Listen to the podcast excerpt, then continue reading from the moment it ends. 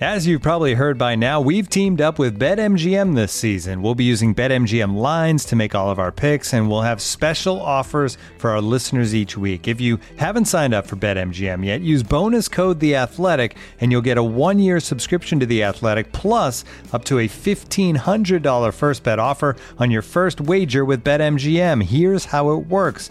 Download the BetMGM app and sign up using bonus code The Athletic. Make your first deposit of at least $10. Place your first bet on any game and claim your voucher for a one year subscription to The Athletic. See BetMGM.com for terms. U.S. promotional offers not available in D.C., Mississippi, New York, Nevada, Ontario, or Puerto Rico. Gambling problem? Call 1 800 Gambler. Available in the U.S. Call 877 8 HOPE NY or text HOPE NY 467 369 in New York. Call 1 800 NEXT STEP in Arizona. 1 800 327 5050 in Massachusetts. 1 800 BETS OFF in Iowa. 1 800 270 7117 for confidential help in Michigan. 1 800 981 0023 in Puerto Rico. First bet offer for new customers only in partnership with Kansas Crossing Casino and Hotel.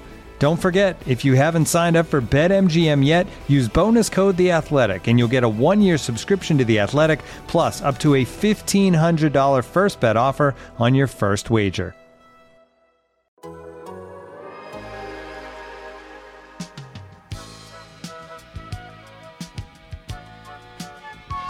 Hey, what's going on? Welcome to the Raptors Rizless podcast. I'm your host, Blake Murphy. Uh, joining me, you know, I, I did think about calling in uh, a favor. It might be the only chance all season for a typical William Lou slander podcast, uh, coming off the defeat of the Lakers, sending them spiraling into drama.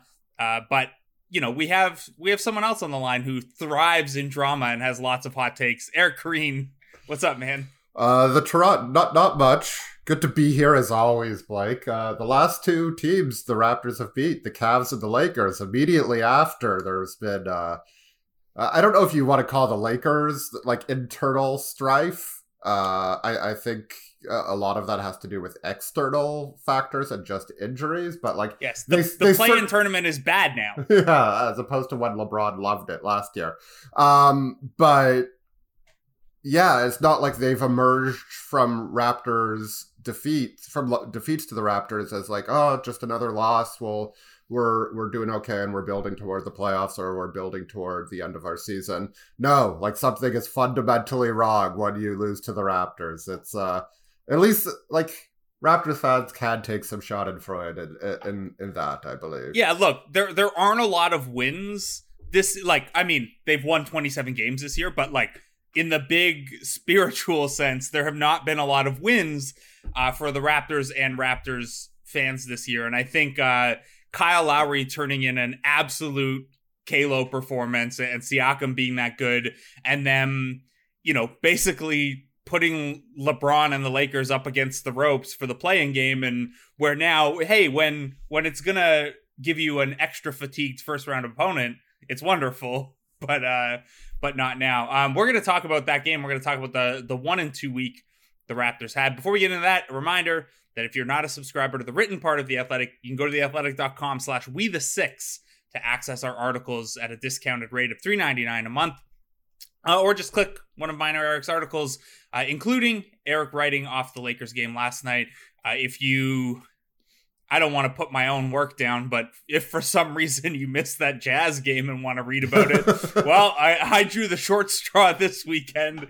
Uh, that's there with some updated looks at the the lottery odds and the the um, playoff odds and, and, things like that. So, um, and then then of course, obviously, uh, seven games to go here, which we'll have coverage of, and whether they push to the play in or whether they what is it not seven games? I, am wondering if it's seven or eight, but uh... it's seven. They've played they've played uh, 65. Okay.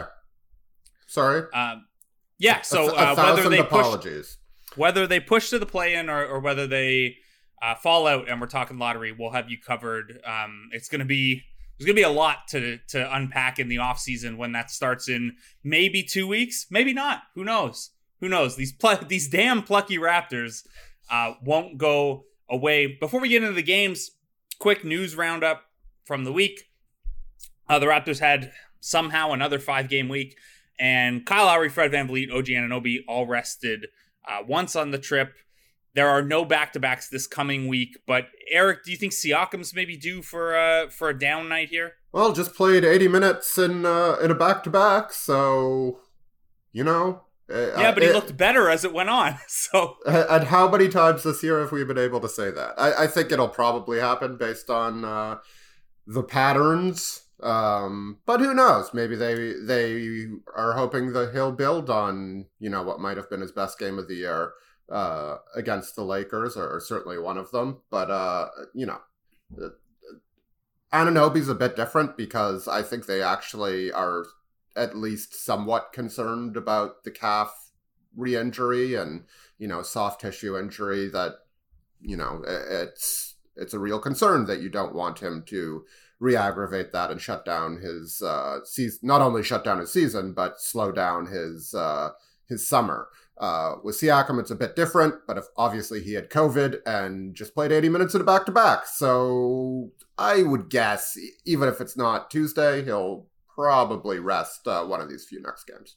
Yeah, Thursday's going to be a really interesting game to see because that's the we'll, we'll talk about this at the end of the podcast, but that's the big swing game. That There's, Thursday's game against the Wizards basically lets us know what what the Raptors' intentions are, and the result of that could go a long way in determining the Raptors' fate. Um, in addition, on the injury front, I, I just want to say what you said about Pascal and how he turned in this great game and how they might want to build off of that. Um, I think that's something to keep in mind, even if you're in the pro tanking crowd um, or the pro losing crowd, to use a friendlier term for it. Is you know the these guys are still young. Like, um, not to single out Chris Black from Sportsnet, who's a, a smart guy who we obviously both get along with, but you know he had made the point the other day that you know maybe the Raptors should have Al Horforded more guys. Um, and I don't know if that was like a, a, response to me using Al Horford as a verb last week, but um, but like Pascal Siakam, OG Anunoby, Fred Van VanVleet are all early enough in their development that these reps are important for them, and especially OG. I think you know I did a deep dive on his offensive growth over the course of the season this week, and uh, it's pretty remarkable how much he's improved. And if you shut him down, maybe that's not happening. Uh, maybe you don't want to shut Siakam down with kind of a bad taste in his mouth, and you'd like to get him a couple games like that one. Um, you know, VanVleet can maybe go either way because he is dealing with that hip thing. Um, but even then, like, and has an eternal reservoir of confidence and self belief. Yes. Yes. Also feels like shit and then feels good depending on how he played. Um, but those are those are real factors. And then the the second layer to that is like some of the games the Raptors have won, they've started Stanley Johnson and Aron Baynes or DeAndre Bembry or um, you know, Paul Watson. Like they're not they're not running out their five starters almost ever.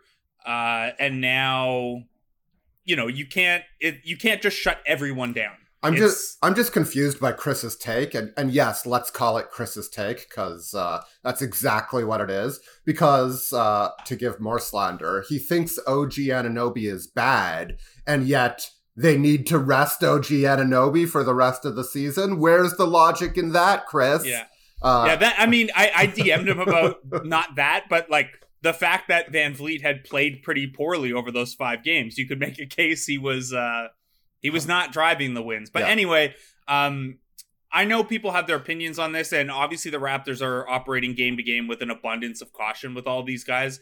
Uh, so I just wanted to say that, like, keep in mind OG having this incredible streak where he's self creating more and gaining confidence offensively, or Siakam having a really good game against Anthony Davis uh, and the defensive attention he was seeing uh, from the Lakers. Like, those are important things. They're not nothing. Um, now, if you feel those aren't as valuable as a 3% better chance at Cade Cunningham. You know, reasonable minds can can feel differently about those things. 3% of Cade Cunningham is still really good. so, um we'll we'll talk lottery odds in a little bit too. Uh to c- continue the injury roundup, Gary Trent Jr. remains out.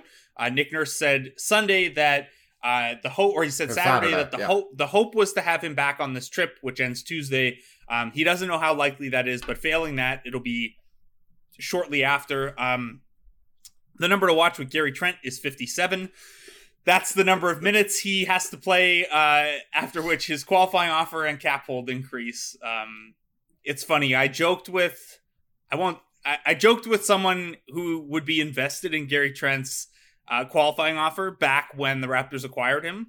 And we kind of like laid out this scenario jokingly. Uh, I had I I had a, that conversation with Daniel Hackett of Raptors HQ Yeah, yeah. too of like LOL like watch. uh, Just kidding. Unless, um, and, and here we are now. 57 yeah, every game, left. like it, it's still if he plays.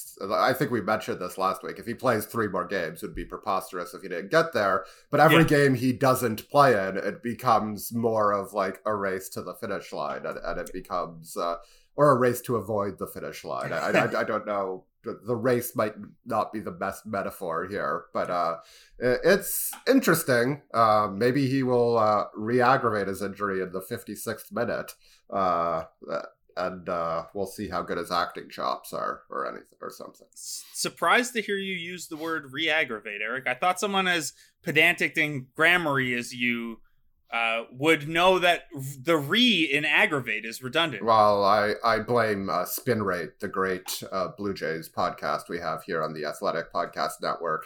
Uh, you could guess who they were talking about, Blake. Hey, I mean, you could just call that podcast the re-aggravation podcast at this point, with the way the Jays are uh, Yeah. Jays are getting injured left If- and right. But hey, you they keep winning. So Yeah, if you had asked me differently, uh, in a different way, how I was doing uh, this morning, I was going to say, well, I, I don't think any Blue Jays have hit the injured list yet this morning, so I'm doing okay. Yet. Yet. Uh, that's uh, that's some fine roster. I, I don't even know if it's fine. It's some complicated roster maneuvering they have to do. I feel like you would like you, the biggest reason for you to cover baseball at some point in your career is to get like really into 40 man manipulation and Oh, yeah. and uh and, and all these look machinations. when I have when I have my my fan hat on. Uh, the Blue Jays front office is ridiculous with the service time manipulation and saying things like, "Well, we have 42, we acquired 42 years of service." Uh, when I start, if I start covering the team, uh, that's absolutely genius. It's the same as like with Freddie Gillespie and Yuta and Paul Watson all having non-guaranteed next year. From you know my my pro labor perspective, that's bullshit, and Lou, Lu Dort's contract is bullshit and exploitative. Uh, if I were covering the Thunder, Lu Dort's contract would be my favorite thing. So it's uh, you got to switch up. Speaking of Paul Watson, uh, him and Chris Boucher did not travel on this trip, so they're definitely out Tuesday. Not sure what their status is, but uh, for for later in the week. But Nick Nurse has not sounded optimistic about about Chris Boucher. Uh, and then finally, to round out the the news roundup, Jalen Harris is back and getting minutes. yes. How did you like your first Jalen Harris experience there? um well, I think we saw him briefly before the G League bubble. Very briefly. Sorry, his his first your Since- first Jalen Harris experience in bubble. actual minutes. Yeah. Uh, Like, I, I don't like. uh, I will acknowledge Utah's perspective to not use the term garbage time. yeah. Um, but low leverage minutes. This is his first appearance in in moderate leverage minutes. Yeah, they were they were fine. I, I didn't see him making any like huge mistakes out there. Like uh I think there was one possession last night where they were in zone and he sort of got stuck in between. The one where Kyle's trying to coach him around. Uh, probably.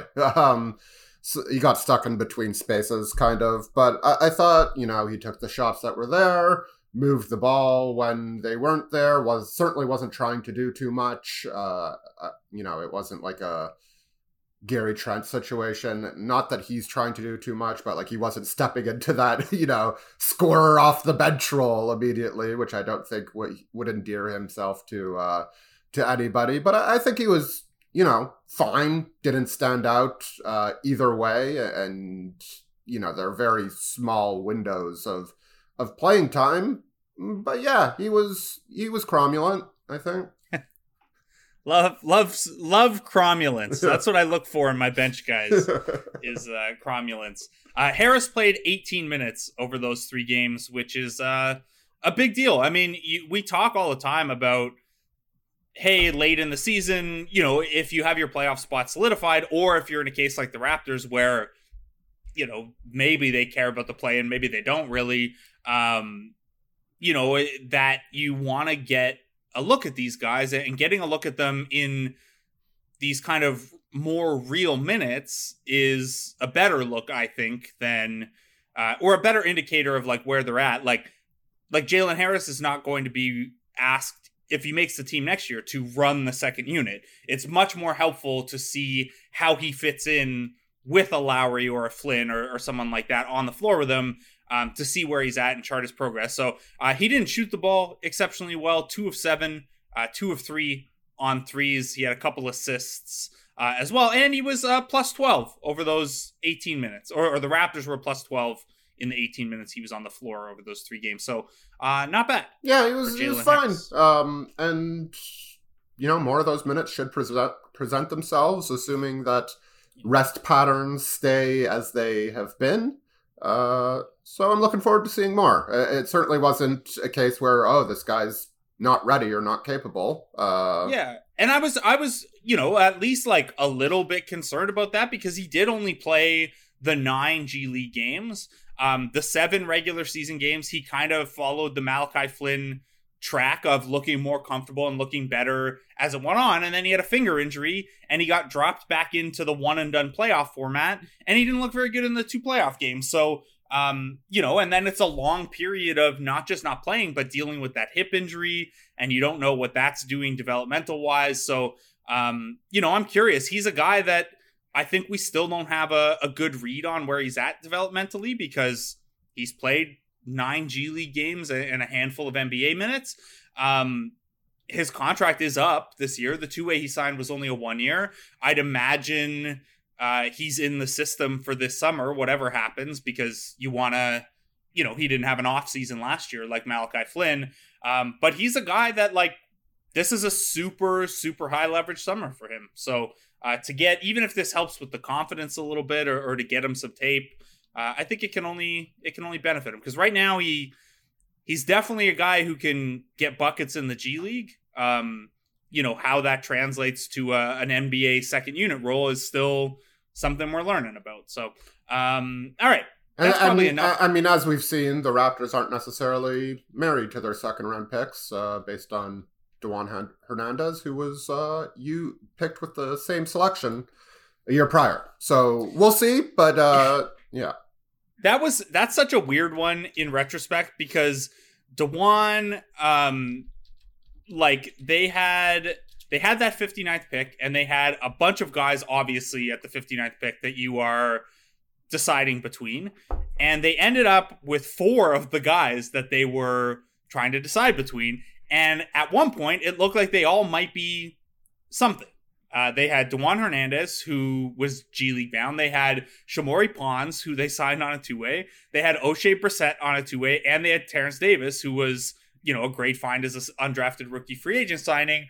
Uh, and now none of those guys are here anymore. So uh, that lets you know how how thin the margins are when you're talking about guys at the end of the roster and the 59th pick. Like those picks still matter, and the guys you're bringing in still matter, but you know the margin for error that guys like Jalen Harris or, or, have is small, and for a guy like Oshae Brissett, you know sometimes your knee isn't completely healed when it needs to be to make the roster at a camp, or sometimes you need to wait for the entire Pacers roster to get injured so you can threaten Gary Trent Jr.'s plus minus marks. Shout out to Oshae Brissett. Uh, yeah, he's playing great. Yeah, good for him, uh, and uh, he's killing it. Yeah. Uh, all right, so the Raptors went one and two this week. Uh, they have locked in their first sub 500 record since 2012 13, as you wrote about the other night. Um, kind of the same deal as last week in more of a like big picture existential way, where last week's two and two week doesn't help anyone in either camp. A one and two week doesn't really either. Uh, the losses to Denver and Utah, I thought were both understandable, if a little frustrating, since you know they were winnable in the Utah game in particular, they just kind of ran out of gas after three pretty good quarters. Um, they don't, you know, especially with like five rotation guys out in each of those games, they just don't have, or not each of those games, but five rotation guys out for a couple of those and four in the others. They just don't have the horses right now, except against the Lakers. Uh, Sunday's 121 114 victory uh, over the Lakers uh, included career nights for both Kyle Lowry and Pascal Siakam by box score uh, or game score rather, which was developed by our own John Hollinger, and you can find a basketball reference. Those were top five games for both Siakam and Lowry in their entire careers, uh, including playoff games. For Lowry, it was his eighth game of 30 plus points and 10 plus assists. Uh, he's now only one of those behind Damon Stoudemire for the franchise record. Wow.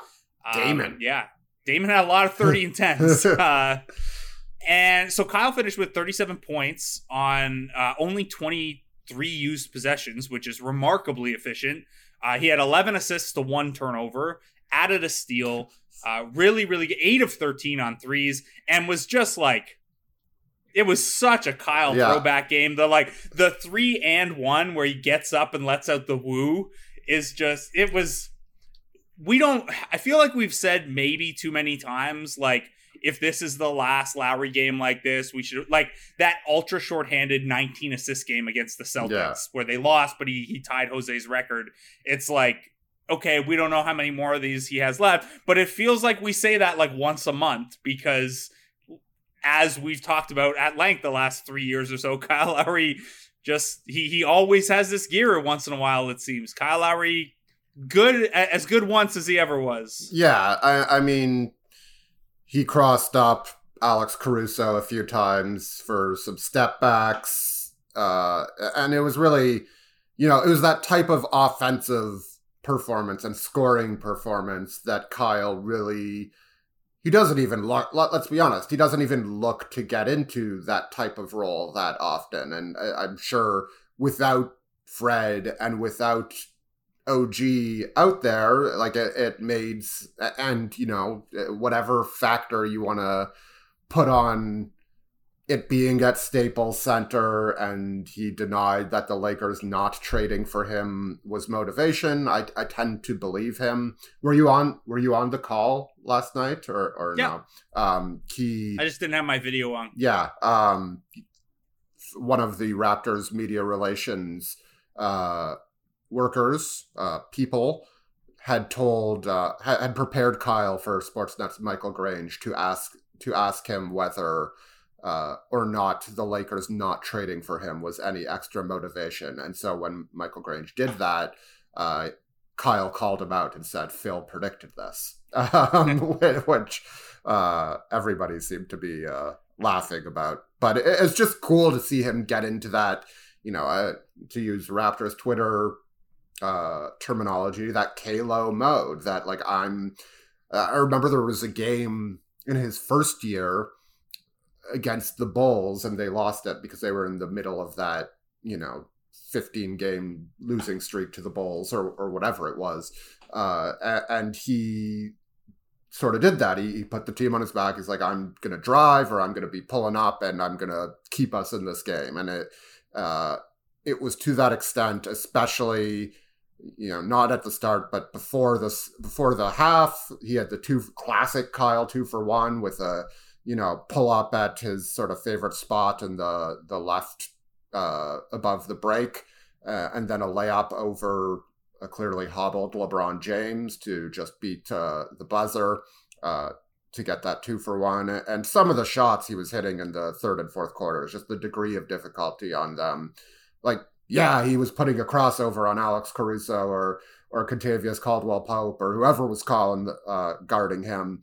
Uh, but they're still getting a hand up. Like it's not like he created like all this room in the world, and it's not like even if he does create all this room, he's able to like he, he's not like quick enough or you know can't leap high enough where all of a sudden it's an uncontested shot. Like those are still hand in the face or, or hand at least in his sort of shot release area uh, type shots, and he was just hitting his fair share of them, and it was pretty special to see. It was special to see how engaged he was, um, and how you know how much he clearly still loves doing this. And he talked a bit about that when he was asked about, you know, the fun he can have in in this situation. And he's like, I told the guys at halftime, I you know whatever happens, let's have fun out there. Like we're and Siakam talked about it too. Like we're able to do this thing where we're playing in Los Angeles and we're playing LeBron James and you know why not and these are now my words not his at all like why not f up their uh their constitution a little Yeah. bit uh why not It's fun. yeah that, uh, and like I for for however much he said he wasn't motivated by all of that. Somewhere, like even if it's subconsciously, it's like, oh, these teams didn't think I, I can change things for their season. Let, let's let's see. It's just too bad there are no more games left against Miami and Philadelphia. Yeah. Looking for an assist with your credit card, but can't get a hold of anyone? Luckily, with 24 7 US based live customer service from Discover, everyone has the option to talk to a real person anytime, day or night. Yep, you heard that right. You can talk to a real human in customer service at any time. Sounds like a real game changer if you ask us. Make the right call and get the service you deserve with Discover. Limitations apply. See terms at discover.com/slash credit card. This episode is brought to you by Michelob Ultra, the official beer sponsor of the NBA. Want to get closer to the game than ever before? Michelob Ultra Courtside is giving fans the chance to win exclusive NBA prizes and experiences like official gear, courtside seats to an NBA game, and more. Head over to michelobultra.com slash courtside to learn more. Um, all right, that was a lot of fun. Uh, you know, I, I think those who stayed up for it. I saw a lot of people once I tweeted the OG news, a lot of people being like, "Oh, I'm not going to watch this." And I just like I had this feeling in the back of my head. I'm like, "Ah, uh, you know what? It's it's at Staples Center. LeBron has not beaten the beaten the Raptors since he became a Laker. Like there's just some there's just some weird thing about it. And like yes, it would have been very poetic for LeBron to once again put the final dagger in a Raptors season. Uh, but that was a that was a lot of fun. And you had LeBron, Anthony Davis, Kyle Kuzma, all pretty frustrated in their post game press conferences, as Bill Oram covered uh, on our Lakers side.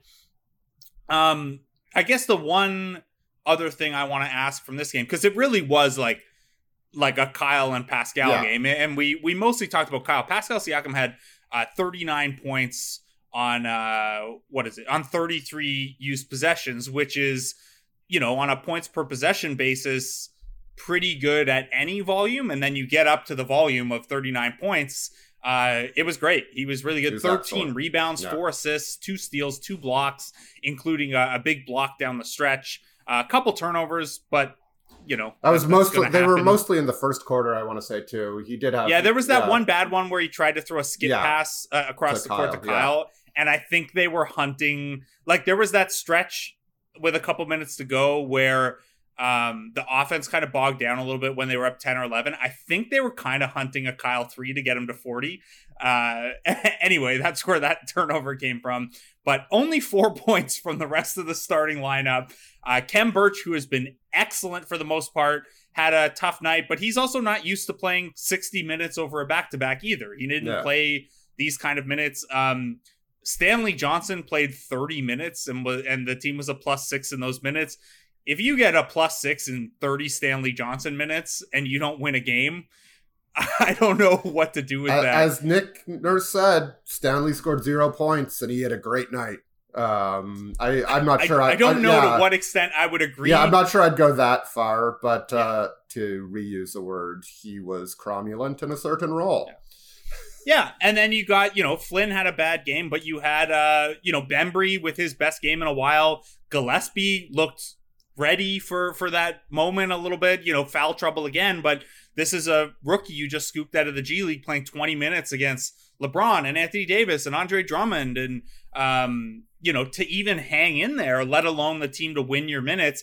Uh, and and that's been a thing with Gillespie quietly is we obviously all really like him and he's shown a lot of stuff, but the Raptors have pretty consistently lost the minutes he's on the floor, um, in part because he's playing in a lot of bench heavy lineups, but you still get encouraged by seeing them win the minutes that he's out there. So um, that's kind of a, a wrap on the Lakers game. Uh, was there anything from the two losses that you really wanted to pull out, or should we oh, kind of pivot and look ahead? Yeah, I would just say that like a few times they Nick Nurse has used some young lineups uh, to start the fourth quarter. Last night was one of them. Uh, I think the Denver game was was another one of them, and they struggled. Uh, in, in against the Lakers, it was two points after five offensive possessions, and the two points came on like a Freddie Gillespie sort of one-handed push shot from like the top of the paint, so it wasn't like exactly a great look or anything. Uh, and against the Nuggets, it was like I think each team had four possessions either way, and it was a nine nothing Denver run, which is obviously suboptimal. Um, and Nick Nurse has been pretty critical of those, and like you, I, I'm not against those minutes happening. Uh, especially a night like the Lakers, like like against the Lakers when you don't have three guy like three you don't have OG as that third guy who can help just stabilize a unit. You have two of them, and while I can sit here and say you've got a hundred percent stagger Kyle and Pascal, it's acceptable if you don't. Um, anyway, those let's call them Malachi Flynn led groups have not performed great. I don't think it's a huge surprise. I and, and Nick Nurse has been the pretty critical of them and and pretty blunt about them, uh, but in both instances, and I'm not sure I care that much that they've been bad because you're not expecting those to have to use those lineups at any time. Um, yeah, if you had four or five more rotation guys healthy, yeah, you wouldn't you, be playing. Yeah, uh, it has been interesting. Like I, it's I, I am curious as to how much Malachi Flynn can do as an offensive driver. So that's why I don't mind them.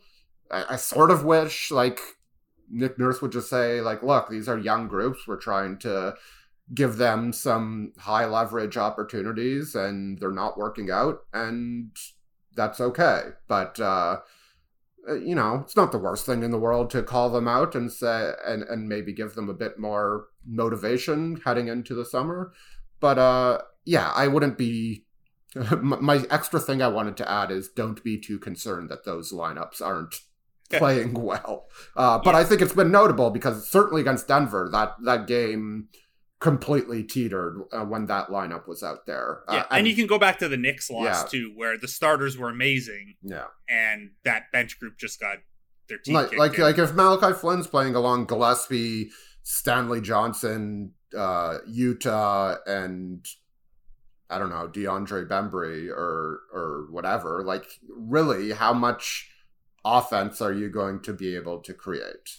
Yeah, I mean, look back to even like if you want to look at how the Raptors have developed bench players um, who are seeing minutes while trying to win, like go back to the bench mob year where Fred like like Fred really struggled creating offense for that group, and that was a group that had obviously CJ Miles for spacing and Pascal Siakam for the transition game, but like it was the start of the second and the start of the fourth quarter every time was like a four, four nothing run, yeah. run over three minutes. Yeah. It's um, you know, you got to win your minutes. You don't have to score necessarily. Uh, one other note from the Lakers game: uh, free Marc Gasol. Uh, yeah, the Lakers deserve all the bad karma they're getting.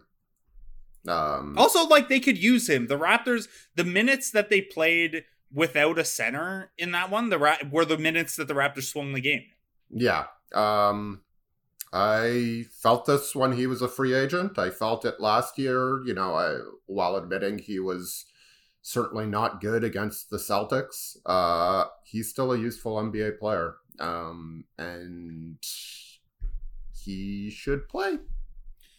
Well, here you go. Uh, Khem Birch now locked in as the 2021 starter for the Raptors. Marc Gasol coming back to uh, to be the backup uh, and to mentor Freddie. Yeah. Uh, don't hate it, Blake. Don't hate it.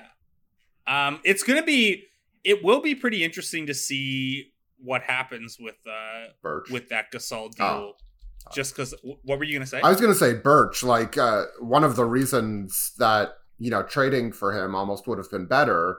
I don't think it's going to be a big deal. It's like then you ha- get his bird rights, and, and now yes. they don't have his bird rights. So it's just you know. But he also would have had a four and a half million cap hold yeah, if you had his bird rights. And like, we'll get at, into at, at that point. Like, at some point, you know, that's four and a half extra cap hold. So unless, yeah, I mean, it's hard to see a scenario where it's going to make a huge. Yeah, I just don't know what his market will be. Generally, for yeah. generally for centers, it's it's not a great market. Uh, so I don't honestly when when they when they signed him And like, given the way this season had gone in Orlando, I was like, well, shit, maybe you can get him back on like a minimum or something close to it. And now, like the way he's played since getting in Toronto, nobody's going to overreact to, to 15 games or whatever.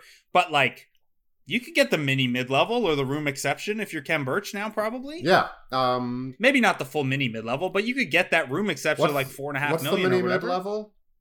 Uh, I we it's not set Yeah. yet, but it'll probably be a, it's probably started about four and a half, Yeah. five.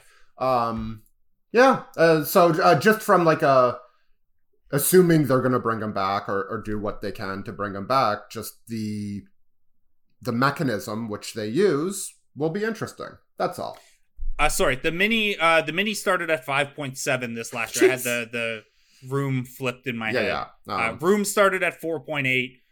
The mini at five point seven, and both of those will go up at least three percent, but we don't know how much exactly yet. all right. Well, uh, there will be a, a whole episode we can uh, we Yeah. can devote to that. Uh, I, I just thought it was interesting, but yeah, Marc Gasol. wh- What's his situation on his second year? Was it unguaranteed? It's or- no, it's guaranteed because a, a lot of us saw it as like, uh, hey, we don't have the money to offer you over the minimum, so why don't we give you a second year at the minimum, and then hey, if you get waived, then that's free money. Who knows? yeah.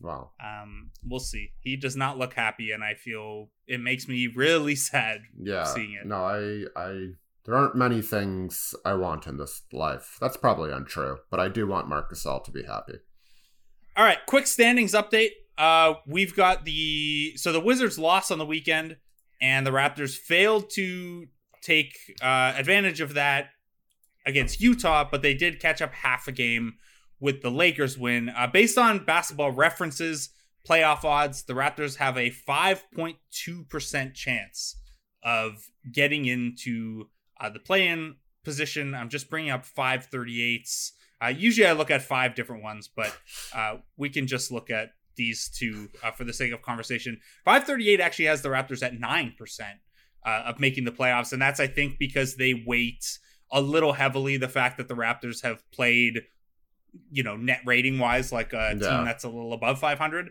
Uh, the Wizards do have an easier schedule down the stretch here. And of course, Thursday's game against the Wizards is a pretty big one. The Raptors have two and a half games to catch up uh, with seven left to play on their own end. If you're looking at the reverse standings, the Raptors are in eighth, uh, and they are jockeying with Chicago and Sacramento for seven, eight, nine. Um, now, if seven, eight, nine doesn't sound like a big difference, the fall from seventh to ninth would be three percentage points less of a chance at Cade Cunningham, eleven point seven percent uh, less chance at the top four, and an average pick dropping from six point two to eight. So it's not nothing. Uh, if those teams all end up tied, they just split those odds together, or, or if two of them end up tied. Uh, but anyway, the Raptors remain in purgatory where they're not going to get any better, quote unquote, than seventh last.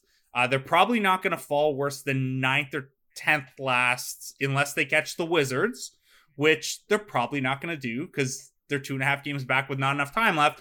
However, Eric, Thursday, well, there we can ignore Kawhi uh, and Serge on Tuesday because that game is going to be what it's going to be.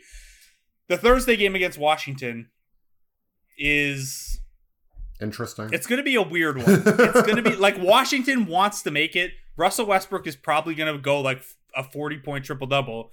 And I could see the Raptors starting everyone and being like, you know what? Let's try this game. If we win this game, we'll push. If we lose, we'll get out of here. I could also see the Raptors playing eight players. I don't. i have no feel for it either I, I would i would bet on them playing their guys um you know maybe not one of the point guards but other than that playing everybody uh i don't think it will be because man it looks bad.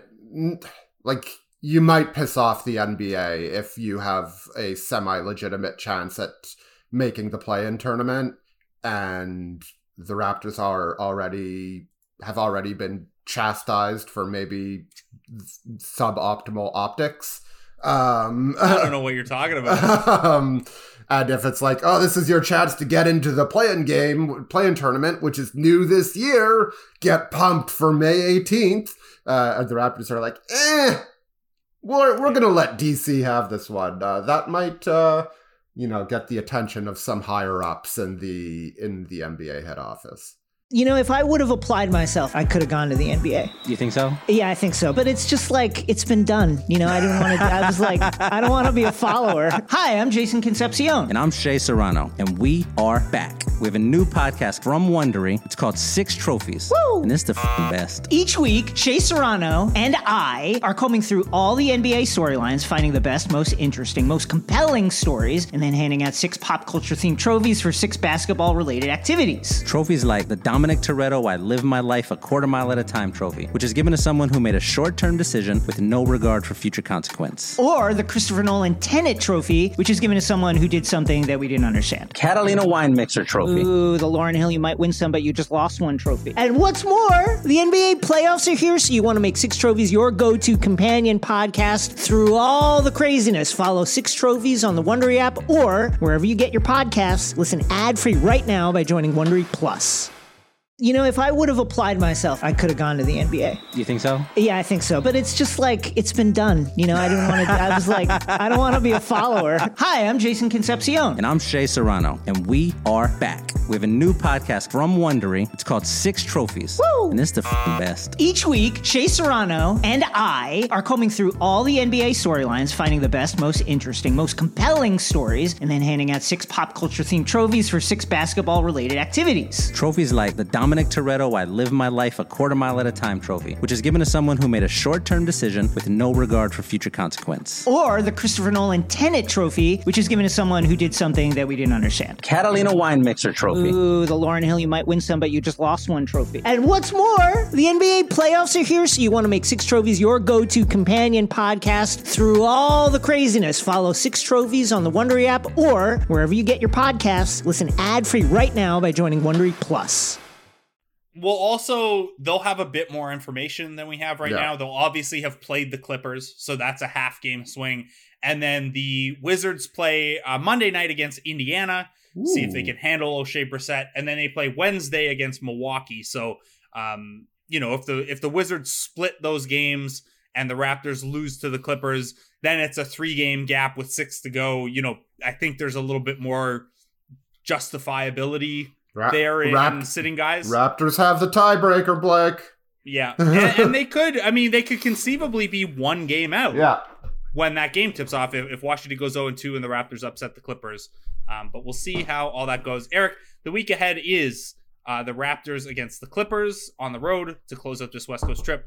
Then they host Washington and Memphis. Uh, pick them for us. Uh, I'd just like to say that I, I got the record right again this But- week. but the game's but the wrong, game's yeah. wrong.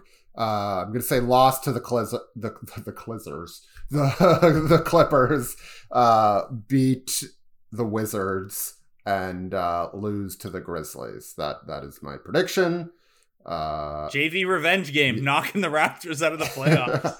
uh, but uh, I don't know. All three games should be sort of like as of this recording seem like like I'm sort of looking forward to watching to them. And considering the Raptors are in purgatory, uh, second last week of the season, that's not all bad. Yeah. It's uh and and even if we wanted to complain about the third 10 p.m. start in four days, And we do. no, we don't. I was gonna say that the Jays don't play until 9:40 tonight, so we could just stay on Pacific time Yeah. Uh, I, until I'm on Pacific time full time anyway. um, I'm I I made a group with like a few of my friends from high school and added my brother uh, like a WhatsApp group and I was joking with all with with them because two of them have kids now. It's like see everybody at 9:40 uh, Eastern tonight. Uh, and I'm just going to be sending WhatsApp messages to myself basically uh, tonight. Um all right, so that's uh that is A wrap. it is, except uh I don't know if you saw your Twitter before we not. came on. I, I actually didn't even tag you in it. I, I had tweeted out this was at eleven thirty eight, uh, eight minutes after the podcast start time and and you still hadn't come on. Uh, Oh wow.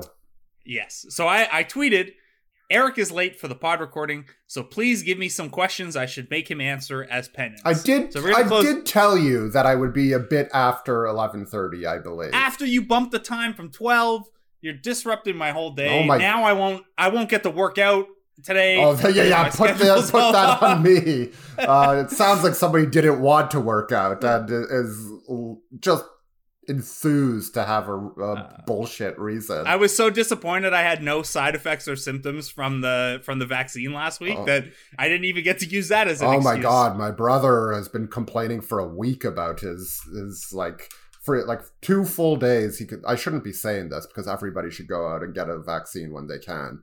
But also, for to to preface this, there is nobody I would expect to complain more about something than your brother. but he's like two days of feeling bad, and like yesterday he was. uh just, it was it was it was pretty fun. It, it, uh, he was complaining that his arm still hurt, and uh, so in this Jay's WhatsApp group, we were making fun of him, roasting him, and his uh, my one of my friends' wife is a doctor, and he was like, "Oh yeah, my doctor, uh, my wife has said if your arm's still bothering you." A a week after, there's like a 50 50 chance that it, it might be an infection and, and you could lose your arm. And I, and I said, Oh, yeah, I've heard of this, per- particularly between 39 and 41 year old males. uh, and uh, that my friend used like the sort of the two hands in the air, whelp, what you gonna do uh, emoji. Shrug. And Yeah. that he was like, uh, lucky, lucky guy. That emoji. He has two arms, uh, which got a laugh from everybody. Anyway, uh, everyone get out there and get your jabs in your arms. Uh, it's fine, and it's it's the only way we're gonna get to watch the Raptors in person for 2021-2022 is if Yeah, it's we're it's getting out there officially dicey now. Like I think Yeah. it'll happen certainly at some point. Uh, I'm not sure about October. Anyway, Yeah, I, it, there's also like the league can't make players get vaccinated, and the league wide vaccination adoption is not 100%. But I do wonder if, like, at least in the early stages, like, does the Canadian government mandate if border crossing is going to be allowed? Like, is there. Are only vaccinated players allowed to, to cross? Or is there like a certain percentage threshold of like herd vaccination or something like that. Um, because if you're not vaccinated, you're a potential carrier, and and I don't think here in Ontario we're going to be out of the weeds yet by October. I would I Um, would guess not. No. So that'll be interesting. Anyway. We'll probably we'll know more about before then, based on like the Leafs might go on a Stanley Cup run, and, and we'll find out there, or the the Jays could uh could give us some info. Anyway, uh, we have some questions for you, Yeah. Eric, that flow from uh, this. Uh, Gentle Ben asks, "What gives you the right to behave this way in terms of showing up late?" Lead writer status, obviously. Yes, And uh, and I Uh, did write last night and was up till Yes. two a.m. So uh, Okay. anyway, Uh, Assad asks why you haven't bought a house yet. he can fuck off. um, uh, T. Paisley asks, which player or coach has given you the coldest side eye in response to a question? Um, it's got to be Sam, Sam Yeah. Mitchell. Uh, I mean, Kyle Lowry's probably come close. I I think. Uh, I definitely felt weird once when Lou Williams responded strangely to a question. Um, but he in general was actually pretty good to deal with. And if he didn't like a question, he'd just be like, nah, I can't answer that. But it was pretty like matter of fact. He wouldn't. uh, But there were definitely some awkward moments with you. But um, yeah, Sam made you feel like he re- he would respond with the most sort of contempt for for you. Uh, and Kyle just has a way of making you feel like when when he doesn't like a question, like making you feel like subhuman. So uh, yeah. like when he hit me with the nah, nah, nah, Blake, nah, before I even got the question out of my mouth. Um, yeah, I never dealt with Mitchell when he was with the Raptors, but when he was uh, coaching the Wolves, I asked him a Wiggins question one time, and he like tried to embarrass me, and Yeah. it was, it was. Uh, but hey, he gave me good stuff for the Donyell Marshall oral history. Yeah. So Well, when, when you get back in that media game, you're you're all of a Yeah. sudden eager to uh, to provide the quotes. I think this question was directed specifically at you, but I think the worst one that I've had was actually so it was my first ever media day that I got to go to, and it was 2014 was the Bruno draft? Tw- yes, because it was after their Okay. first playoff run. Yes. So I asked Masai if they regretted not having a G League team in place yet since they had Bruno. Uh, so yes, I've always been me. I've always been asking asking questions at inappropriate times about the D League. well, that was a And, prescient uh, question. Uh, who knows he, what uh, would have happened to Bruno if they had yeah. a G League team? he uh, did not like my use of the word regret. So Uh, uh, Mark asks, "Who says no in a Pascal for CJ McCollum trade?" I say the Raptors, like decidedly. Uh, yeah, I, I, I, think so. I, I mean, I'm not sure the Blazers would say yes either, but I, I don't think. Uh, yeah, I don't. I mean, now that they have Aaron Gordon, it's a little like the Blazers don't have Aaron. Gordon. But The Nuggets, Pardon? have, the Nuggets have Aaron Gordon. oh yeah, I just really wanted the Blazers to get Aaron Gordon. Do- is it my just? brains, my brains having it's okay. Denver and Portland are the same team basically. Uh, they, Same city too. they had Jokic and uh, and Nurkic for a while before either had fully become themselves. It's like which one of these guys is which? And now one's the MVP and the other's pretty good. Uh, the the point is, we should there should be multiple Aaron Gordons. He's that fun. uh, does he look thicker to you in Denver, or is that my imagination? Aaron Gordon. Yeah, I don't know. Might just be the jerseys. yeah. All right, and it's also like he was post long layoff, so who knows what happened to his body in the interim. I'm not saying he got out of shape. He just looks like, to me, he's like, oh my god, who is this mammoth dude all of a sudden who's like. Hmm. Just a barrel of, and I don't remember Aaron Gordon being like that. So it might be the jerseys, or it might just be some slight body change that's magnified by the jer- jerseys. Uh, Dream Sislak asks, "Who's your favorite non-Raptor player to watch this season?" Ooh, right now, um, I'm not gonna have like a fun answer. Luka's certainly up there. Uh, who's been real? Uh, Lamelo uh, has been among the most fun Yeah. players in the league. He he might be my pick for this season. Usually, I have like a guy who's two or three years into the league who's yet to completely made a su- become a superstar and he's like like I was like that with Durant I remember like in his second season I was like I, I this guy's this guy is my guy and and there's nobody quite like that but I think Lam- Well, Lamelo- yeah, there is. It's just he's on the Raptors. It's OG. yeah Lamelo uh, lo- the answer is probably Lamelo this season Yeah. he's almost appointment television Lamelo's a good pick. Um, I would say it's it's for a different reason, but Poku is yeah right there for me too. He's uh he's such a blast to watch. And then it's not really I really enjoy the Suns. It's not One one, guy, guy. yeah. Like Chris Paul doing this is great. Booker's obviously Bridges. fun. I love Mikal Yeah. Bridges. Um but yeah, the the Suns are the Suns are one of the most fun. Uh. I should- I hope should also say, like- and they they make a dent. yeah And Steph. Steph has been Steph got 30 the other night and I was bored. I was like, this, this is it? Yeah. Like 30 against Houston and it's The other obvious guy is Jokic. He's a Yeah. joy. Like the passes, how quickly he makes the right pass. It's like LeBron level stuff, except without all the dribbling. It's just like him holding the ball, and then all of a sudden it's gone to a for a corner three. It's amazing. Can I can I give one more homer answer here? Sure. Uh DeMar DeRozan. Yeah. He's oh man, future Raptor Demar Derozan. Uh up to 7.4 assists per game this year. Remember when that was a concern? Yeah, and and still hanging in at almost 60% true shooting despite not shooting threes still. So You gotta. and he's still like I don't know that we have a stat career wise that can encompass turnovers relative to overall like ball handling responsibility. But if there was one, I would have to imagine he has like one of the lowest turnover rates of all time relative to responsibility. Like he's only turned it over on 10% of possessions for his entire career Um. with 27% usage and almost a 20% assist rate. Yeah, he's pretty good. Uh, shout out to Demar. Um, San Antonio's fallen off a little bit, but I still think they'll be a fun play-in game team.